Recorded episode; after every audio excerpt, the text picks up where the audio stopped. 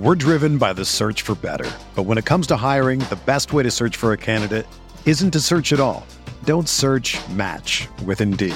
Indeed is your matching and hiring platform with over 350 million global monthly visitors, according to Indeed data, and a matching engine that helps you find quality candidates fast. Ditch the busy work. Use Indeed for scheduling, screening, and messaging so you can connect with candidates faster. Leveraging over 140 million qualifications and preferences every day, Indeed's matching engine is constantly learning from your preferences, so the more you use Indeed, the better it gets. Join more than 3.5 million businesses worldwide that use Indeed to hire great talent fast. And listeners of this show will get a $75 sponsored job credit to get your jobs more visibility at Indeed.com slash BlueWire. Just go to Indeed.com slash BlueWire right now and support our show by saying that you heard about Indeed on this podcast. That's Indeed.com slash BlueWire. Terms and conditions apply. Need to hire? You need Indeed. Arizona, Colorado, Indiana, Michigan, New Jersey, Tennessee, and Virginia. WynnBET is now live in all these states, and the excitement of Wynn Las Vegas has finally landed in online sports betting and casino play. From boosted parlays to live in game betting odds on every major sport, WynnBET gives you the tools to win. Sign up today for your risk free $1,000 sports bet. Download the WynnBET app now or visit WYNNBet.com to start winning. Three. We're reacting to week five of NFL action on RotoViz Radio. What's up, RotoViz?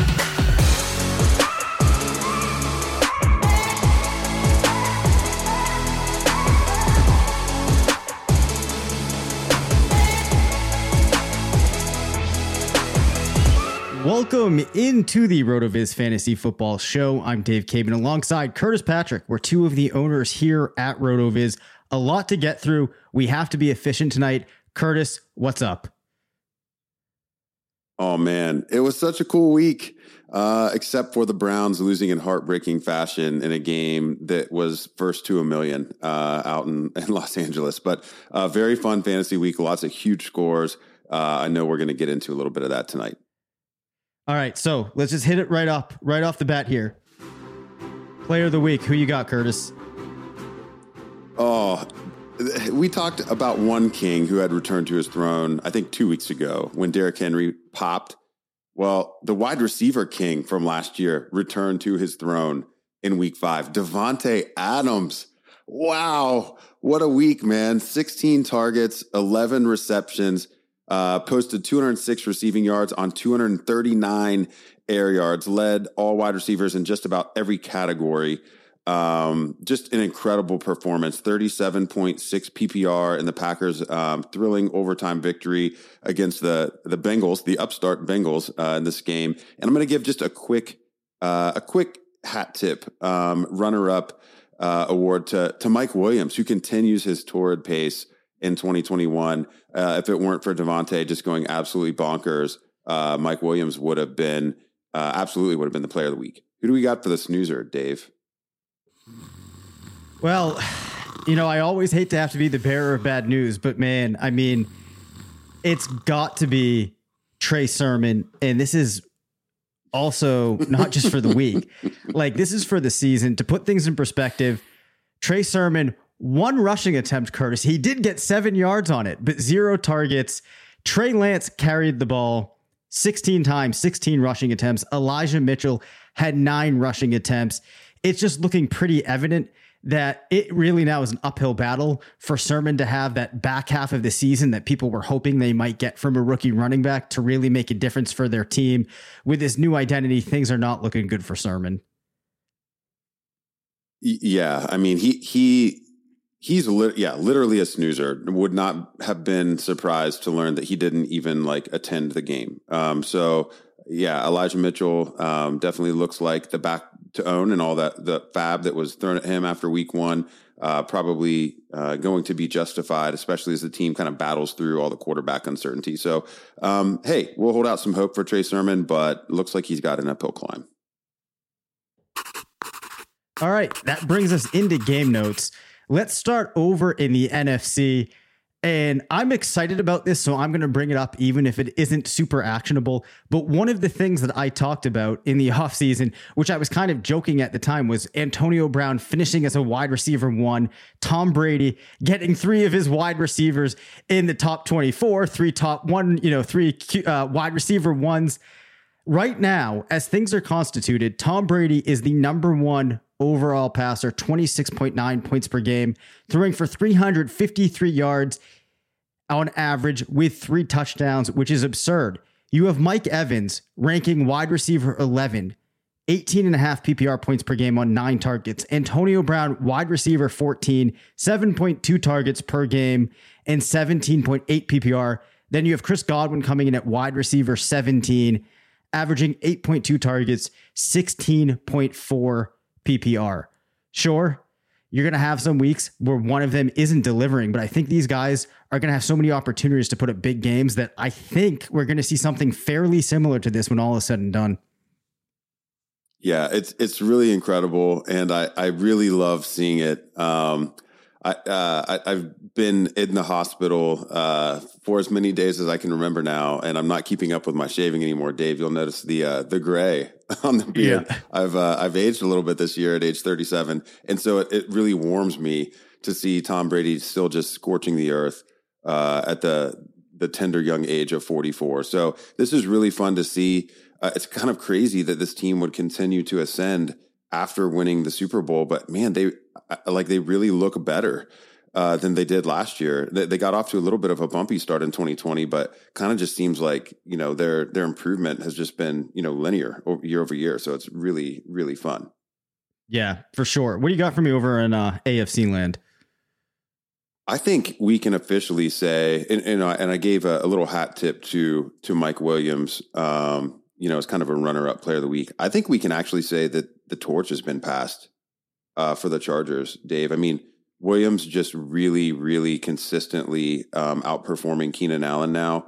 Um, you know, this Joe Lombardi offense uh, seems to be a great fit for Mike Williams' skill set, and it looks like you know he maybe had been miscast. Of course, he battled an injury the first couple years in the league, but um, this offense seems to make really great use of his skills. Um, he's he's being uh, targeted down the field and not just you know um, uh, down the field, but also not only down the field. He was kind of a deep threat only early on, uh, but 16 targets with 231 air yards, uh, tied Davante Adams for most targets this week, uh, second among all wide receivers in air yards, and just doing laps around Keenan Allen, almost doubled him up in targets, um, and uh, more than doubled him up in, in yardage, and tripled him up in air yards. So, I, I, mean, this offense is the Mike Williams and Austin Ekeler show, and Keenan Allen is like a cute chain mover now.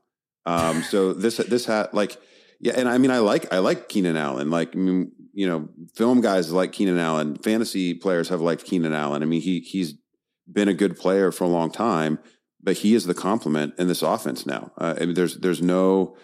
Uh, there, there's no other argument that can be made. And so, from a redraft perspective, I think you have to like Mike Williams as like an upper echelon wide receiver one rest of season. And from a dynasty perspective, like their values have basically completely flipped uh, from what they would have been in the offseason. I think it's very difficult not to call Mike Williams a top 24 dynasty wide receiver, even with, you know, all of the young, exciting players who are in year one or year two.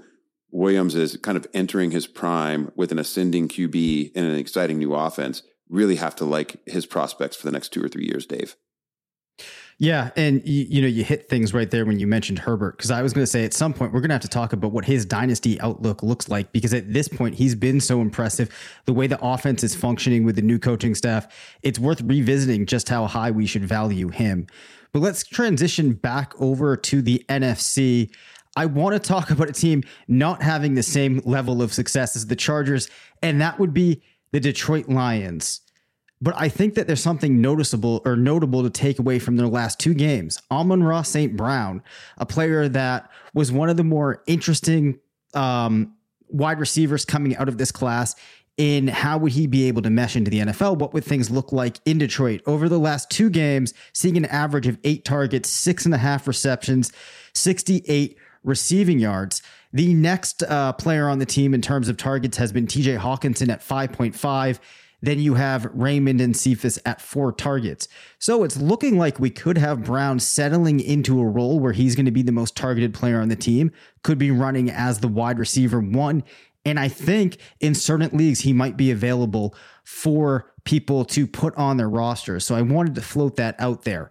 Uh, you know, 8.4 yards per target, an air yard per target of just 6.4. So you're not seeing the totals like you would with a guy like Raymond, but it's looking like you get, might get more consistent production. The, the Lions are certainly playing tough. Um, and I, I, think it is a good place to speculate for fantasy production because in, unless they just totally give up, um, you, you, know, we're going to have some exciting uh, garbage time production. You know, really from from all the all the positions, Dave. So yeah, I don't I don't mind that little roundup there. Um, I want to kick up over to the Buffalo Bills and the AFC. I'm not. I don't really know what to do with this receiving core. Um, you know, I'm looking at the Monday review, Dave uh, which is a great way to uh, kind of, uh, I guess, start adjusting um, to including the most recent games until you know we have the Monday Night Football added in on Tuesdays. And I'm looking at the production year to date.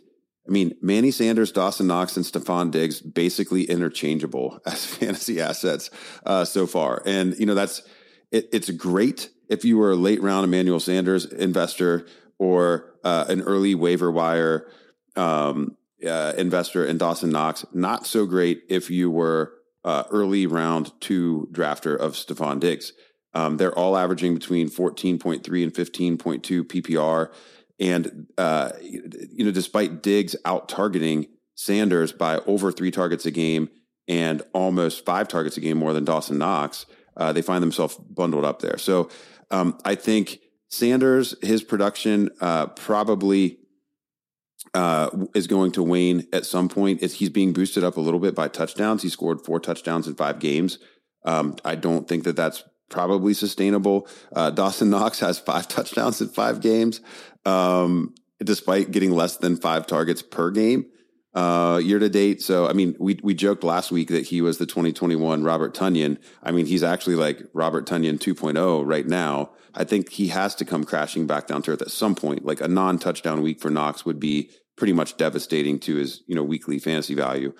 Um, and I have to think that the blow up game is coming for Diggs at some point. He scored just one touchdown through five weeks. Uh, it, to some extent, it makes sense that Sanders and Knox might score more touchdowns than Diggs, especially if if the Bills are marching the ball down the field and he's not scoring the long ones. Uh, it makes sense that defenses would key on Stefon Diggs in the scoring area of the field, and that Allen would find you know easier targets to hit.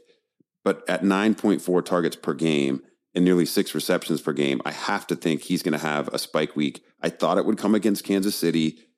They didn't need it to because the Bills got out early and the defense was uh, forcing turnovers, and it was just not the type of game where Diggs needed to really rake.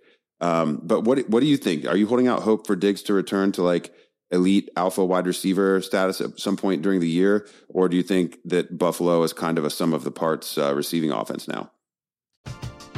We're driven by the search for better. But when it comes to hiring, the best way to search for a candidate isn't to search at all. Don't search match with Indeed. Indeed is your matching and hiring platform with over 350 million global monthly visitors, according to Indeed data, and a matching engine that helps you find quality candidates fast.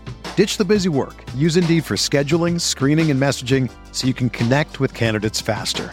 Leveraging over 140 million qualifications and preferences every day, Indeed's matching engine is constantly learning from your preferences, so the more you use Indeed, the better it gets.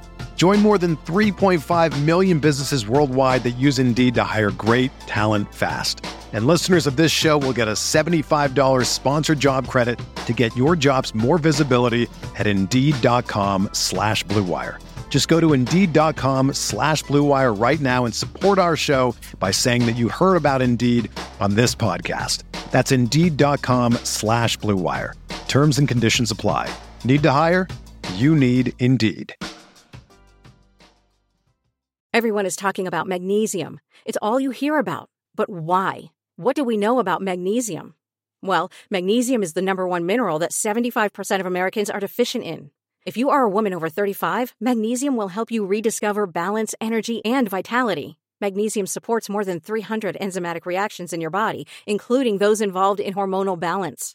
From functional medicine doctors to mental well being and female hormone experts, we all know that magnesium is the one mineral to improve all aspects of well being and health. But which one? Magnesium Breakthrough from Bioptimizers, the trusted choice recommended by leading experts with seven best absorbed forms of magnesium to ensure your body receives the support it needs for overall well being. Go to bioptimizers.com slash balance today and use code BALANCE10 for 10% off. Support your journey to wellness at B-I-O-P-T-I-M-I-Z-E-R-S dot com forward slash balance.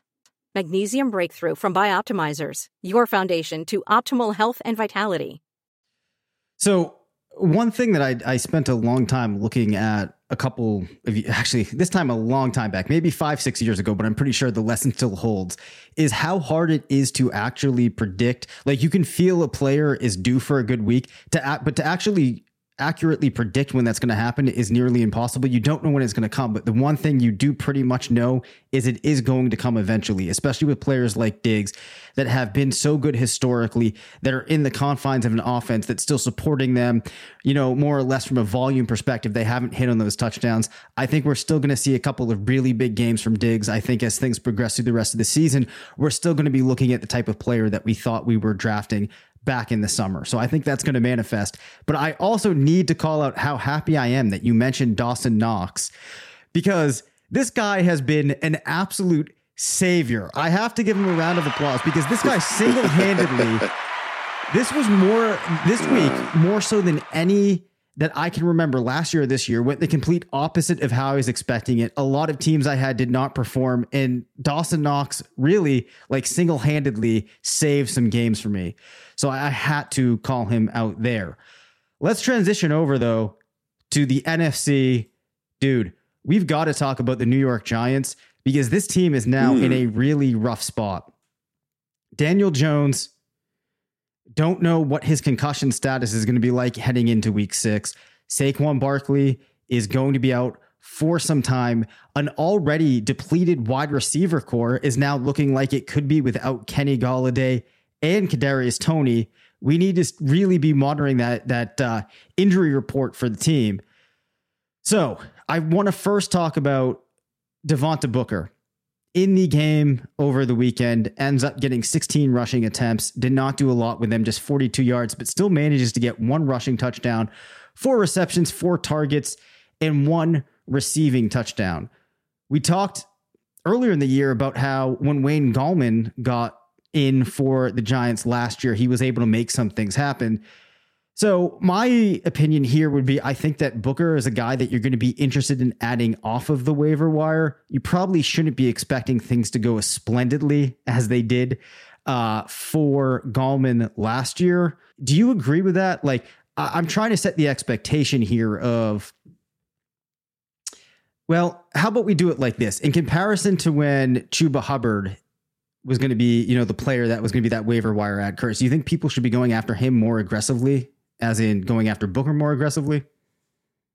No, no far less aggressively. Yep. A couple reasons. Um, n- number one, uh, the information that we have on Barkley's ankle seems to be that it's the, the team seems to be indicating that it's it's minor. This might be a one to two week thing. When McCaffrey first went down, you know, it was like three to six weeks. Will he be on IR? Will he not be on IR? I think after the waiver period occurred, we got more clarity that it was only going to be a couple weeks. Yep.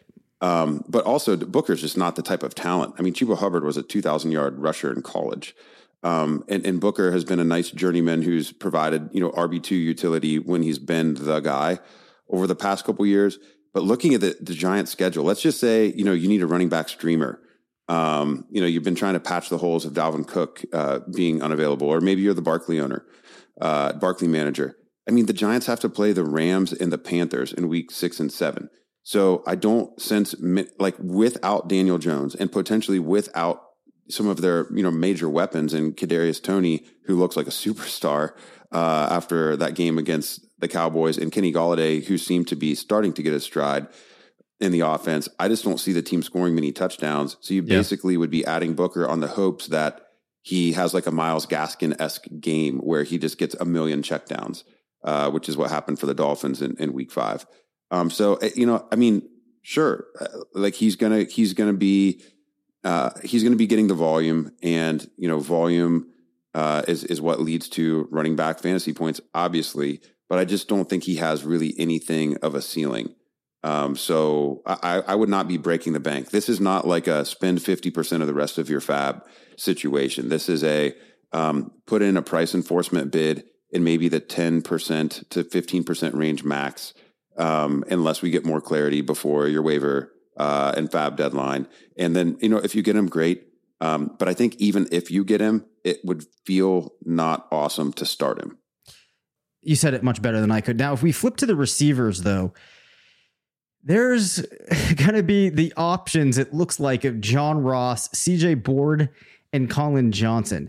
Now, neither of these guys or none of these guys are really seeing a tremendous amount of target volume. But if you're without Shepard, Toney, um, Slayton, Golladay, these guys are going to have to be utilized. But now you have the problem of what do you do if Daniel Jones isn't there? So I am not sure that even though these are bodies now that are going to have to be leveraged, we should really be looking at them as players that um, are going to be able to make a difference for you on your team. So I guess kind of the same question to you here. Do any of these options seems like guys that we should be trying to acquire?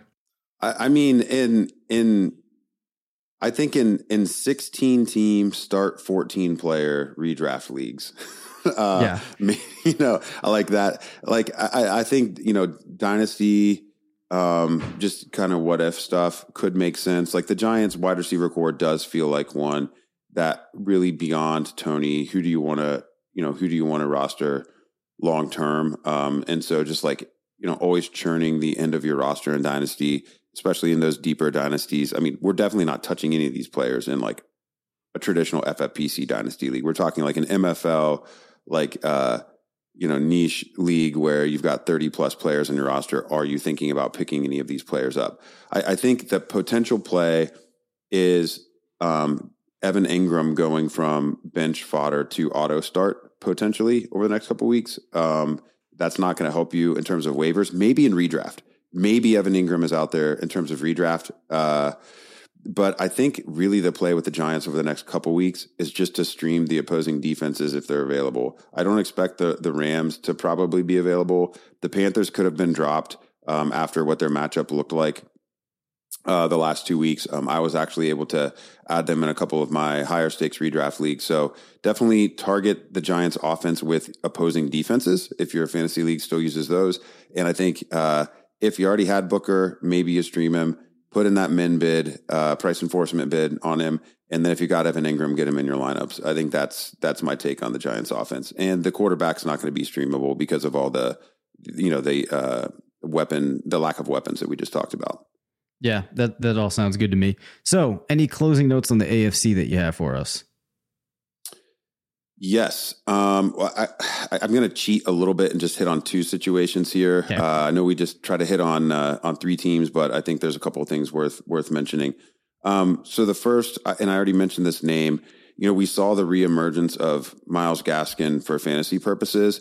I mean, the Dolphins' backfield has just been atrocious from a fantasy perspective. All of those, you know, mid like post frozen pond investments in Myles Gaskin and, and rounds like six through nine at various ADPs over the, the summer were looking like just wasted picks. But then he, he comes out with a, a 10 reception, two touchdown game as a receiver. Um, and, you know, you have to think that, that the team is just going to see that he can help them move the chains. Um, only five rushing attempts for 25 yards. It wasn't a game where Miami was going to be uh, rushing the ball very much, but definitely have to keep your eye on him. He probably was kicked to the curb in many redraft leagues. So um, he would be somebody rather than Devontae Booker. I would definitely go out and put a more aggressive bid on because we've seen him, you know, on larger sample sizes perform as uh, a PPR RB1. You know, over the last six weeks, he did that last year. And now one of the best running back performances of 2021 with nearly 32 PPR in week five. The other situation I wanted to hit um, is is Denver. So we saw about a 50%, uh, a 50% split in terms of opportunity share between Javonte Williams and Melvin Gordon in week five. Um, Gordon outcarried Javonte Williams nine carries to eight. um, but Williams out targeted Gordon three to two. Um, so we see that split there. Williams with 7.6 yards per carry, 61 yards on eight carries. Gordon um, just 3.8 yards a carry. Uh, the napkin math tells me that's half as efficient uh, per touch. And then also Gordon just posts uh, nine receiving yards on his two targets, whereas Williams posts 25 receiving yards on his three receptions. So, you know, Williams looking like the more dynamic player. Uh, the, the, play on him, you know, all offseason was that at some point there would be a changing of the guard.